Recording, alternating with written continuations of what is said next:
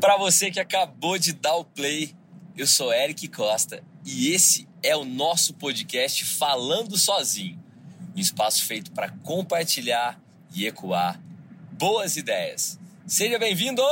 Falar sozinho. Falando sozinho, sozinho, sozinho. Hoje no episódio 20 um marco, hein? Poxa vida, chegamos ao episódio 20. Esse será um episódio bastante ácido. O título, para ser provocativo, é Como encontrar problemas nas soluções. Óbvio que é uma, uma provocação, né? Não quero que ninguém fique encontrando problemas nas soluções, mas sim soluções nos problemas. Mas é uma forma de expor algo que muitas vezes a gente acaba fazendo, que é ficar procurando problemas nas soluções. Veja, é importante entender que existem dois paralelos nisso. O primeiro deles é o momento em que a gente faz um contrapeso, né, um contraponto para identificar se aquela solução é realmente viável tudo na nossa vida é muito importante ter os pés no chão para fazer o contraponto. Só que o pé no chão não pode ser mais pesado do que as asas nas costas para que a gente voe, para que a gente decole. E qual é a medida disso? Qual é o momento em que a gente tem que ceder ou arriscar para seguir em frente, ao invés de ficar preso com os pés muito agarrados no chão? Porque se a gente fica com os pés muito agarrados no chão, primeiro que a gente não consegue enxergar lá em cima, a gente não consegue ver além, e segundo que a gente vai só afundando, porque a força da gravidade nos puxa para baixo. E esse puxar para baixo é muito perigoso, porque além de não, faz, não nos fazer sair do lugar, nos afunda, nos faz andar para trás. Agora, existe uma possibilidade de equacionar isso para não ir muito longe, não aceitar qualquer ideia que a gente mesmo tenha e ao mesmo tempo não brecar, né, não tirar todas as ideias da frente? Não sei. Eu sei que existe um exercício diário que é possível de se fazer, que é o de se permitir. O permitir a fazer um pouco diferente e o se abrir para uma nova conversa além do não. Porque quando a gente responde só o não, você já fecha muitas portas. Porque às vezes as pessoas não perguntam o porquê, né? Agora quando você fala, uai, talvez. Uai é para nós, tá, mineiros? Se você for paulista, você diz, ué. Se você for, sei lá, gaúcho, tô brincando, não vou saber fazer essa piada não. Apesar que a gente é bem estereotipado, né? Pelo ai, pelo meu em São Paulo, pelo ba, tchê no sul.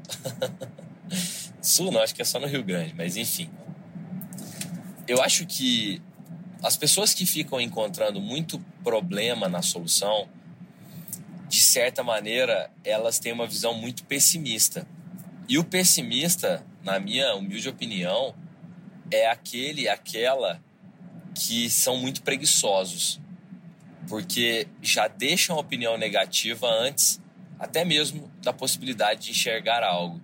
Enquanto que os otimistas, esses sim, é, enxergam muito mais alternativas e possibilidades, não se limitam somente a uma ou duas respostas. A primeira, o meu, meu primeiro desafio como professor, há pelo menos seis, sete anos atrás, Olha, caramba, faz tempo, hein, velho? Comecei a dar aula com 24 anos, né? Sete anos atrás. Uh, meu primeiro desafio, ele foi dado antes mesmo de entrar em sala de aula, porque eu recebi o convite e fiz a prova, né? O processo seletivo para começar a dar aula no, no Unis, em Varginha, na matéria de direção de arte. Direção de arte, para quem não sabe, dentro da comunicação, tem muita ligação com a estética, com equilíbrio ou desequilíbrio, dependendo da proposta que você queira tra trazer para sua campanha, para seu conceito. E o professor que me deu essa matéria era um cara muito, muito querido para mim, me inspirou muito, que era o professor Ricardo Paiva, que já não está mais entre nós. E era um cara muito inteligente, assim. Conheço poucas pessoas, ou talvez nenhuma, que não gostasse dele. Era um cara que amava explicar as coisas em detalhes e eu olhava para ele e falava: Caraca, eu quero ser igual esse cara, assim, de, de saber dar informações e tal. E às vezes eu dou tanta informação que o negócio vira uma palestra, minha explicação vira uma palestra ao invés de, de virar uma explicação. Mas por quê? Porque eu gosto de transferir um pouco desse, dessa informação para virar conhecimento na cabeça das pessoas através da reflexão e não da resposta. É que eu faço isso? Sim. Não. Acho que isso limita muito. Eu sempre é, sempre gosto de, de dar o feedback, talvez, e falar assim: olha, aqui tá ótimo, tá legal tal, mas aqui, e se? Aí vem o e se, né? E se? E aí, esse é o exercício diário que eu queria te contar. O exercício diário para não ficar encontrando, para não viver uma vida que, de pessoas né, que encontram problemas nas soluções, use o e se. E se a gente fizer assim? E se a gente fizer assado? Né? Assim, assado é uma, é uma gíria, um modo de dizer muito mineiro também. Agora, se você não faça essa reflexão na sua mente, porque muitas vezes fala, não, é, isso não vai dar certo, isso não vai dar certo. Cara, isso já faz com que o cérebro da pessoa que está conversando com você faça assim, feche e bloqueie totalmente. E aí você não consegue seguir a conversa de maneira criativa e produtiva. Mas deixa eu acabar de contar a história do Ricardo e da faculdade. Então eu recebi o convite para dar aula de direção de arte, que era uma matéria, a professora Gisele, que era coordenadora do curso de comunicação na época, 2013, eu acho. É, acho que é 2013. Ela me convidou, fiz a prova. E aí, quando ela me ligou, falou assim: Eric, você foi aprovado, parabéns, blá blá e você vai dar aula de direção de arte e criatividade e inovação. Eu não tinha feito, não tinha concorrido, não tinha colocado essa possibilidade de dar aula de criatividade, criatividade e inovação. Mas ela já me colocou, sem me perguntar, falou: e você vai dar aula também de criatividade e inovação. Aí ela perguntou: topa? Aí beleza, ó, se eu tivesse encontrado problema na solução, porque ela estava me trazendo a solução. Olha, mais uma matéria para você. Naquele momento, para mim, foi mágico, na verdade. Mas aí eu peguei, eu podia ter falado: não, Gi, olha, obrigado, mas o que eu combinei com você é direção de arte, tá? Mas eu disse a ela: ah, é? Criatividade e inovação, mas como que é? Eu nem sabia como era a matéria, né? E aceitei, antes mesmo de saber. Por quê? Porque o, meus, o meu pé no chão estava mais leve, mais solto do que a minha asa nas costas para me levar para frente. E o que acontece é que até hoje eu dou aula de criatividade e inovação, que é muito legal, só que a minha aula de criatividade e inovação hoje é em inglês. Olha que louco, cara, para mim isso é louco demais. O meu inglês não é maravilhoso, é legal, é, sem, necess... sem necessariamente rasgar a modéstia, é legal não é ruim, eu não passo fome, né? A Tassiana brinca comigo que quando a gente tem a oportunidade de viajar para alguns países que a gente já teve, eu viro o intérprete dela, ela cuida das finanças e eu cuido da comunicação em inglês. E, e eu dou aula de criatividade e inovação em inglês. Eu tenho um aluno francês, tenho um aluno mexicano, um aluno argentino, um aluno romeno e uma aluna brasileira que tem todos em inglês, matéria em inglês, tudo mais.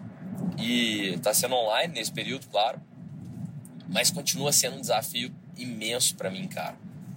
Porque, de novo, tudo que eu ensino, aliás, tudo que eu tento compartilhar, que eu compartilho, é muito mais um aprendizado para mim do que para qualquer pessoa. Eu fico muito grato quando alguém tem a oportunidade de aprender junto, mas o aprendizado é para mim. Então, amigo e amiga ouvinte do nosso Falando Sozinho, que nesse momento está batendo quase 10 minutos. A mensagem de hoje, ela tem o objetivo de dizer a você o seguinte: além das milhares de reflexões que eu espero genuinamente que você esteja fazendo agora, mas a mensagem é a seguinte: não busque simplesmente o problema na solução. Quando alguém tiver a genuína, né? Acabei de usar essa palavra, essa genuína missão de trazer uma solução, não vá somente nos pontos negativos. Vá também, sim, para ponderar esse raciocínio. Mas quando você só foca nos pontos negativos, saiba que, assim como eu fiz muito e consegui parar de fazer, aliás, estou trabalhando isso todos os dias. Como eu disse no episódio anterior, 19, é, para que a gente não seja, não pare de esforçar, não pare de se esforçar é muito importante que a gente faça exercícios diários, que naquele caso do exemplo era tomar banho. Porque esforço é igual banho, se você fica um dia sem tomar, o negócio não vai, não funciona. E aqui é a mesma coisa. Se você fica um dia sem fazer o esforço mental de achar soluções nos problemas, a gente sem querer cai e vira um, um encontrador de problemas nas soluções. Então, se você chegou até aqui, te convido a fazer o seguinte exercício: use mais o termo e se. E se, né, como suposição, como sugestão. E se a gente fizesse dessa forma? E se a gente fizesse dessa outra forma? E se a gente fizesse dessa outra forma? Sempre preocupado, sempre preocupada em construir mas não em destruir a ideia de quem está trazendo uma ideia para você, seja seu parceiro, sua parceira, seu sócio, sua sócia, seu amigo, sua amiga, seu pai, sua mãe, seu quem quer que seja. Beleza? Então chegamos ao fim de mais um episódio, um episódio bastante importante na nossa trajetória, o episódio 20. É isso.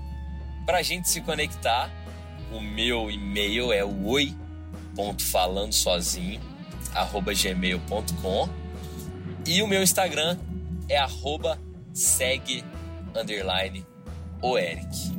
Então pode ficar tranquilo, pode ficar tranquila, porque falar sozinho é algo muito importante para refletir com você mesmo. Assim, as ideias vão sendo refletidas e dessa maneira você pode colocar em prática com muito mais garantias Pense em voz alta e não se preocupe com isso.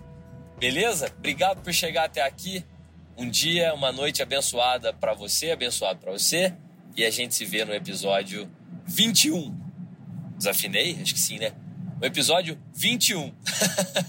Valeu! Falar sozinho. Falando sozinho. Sozinho. Sozinho.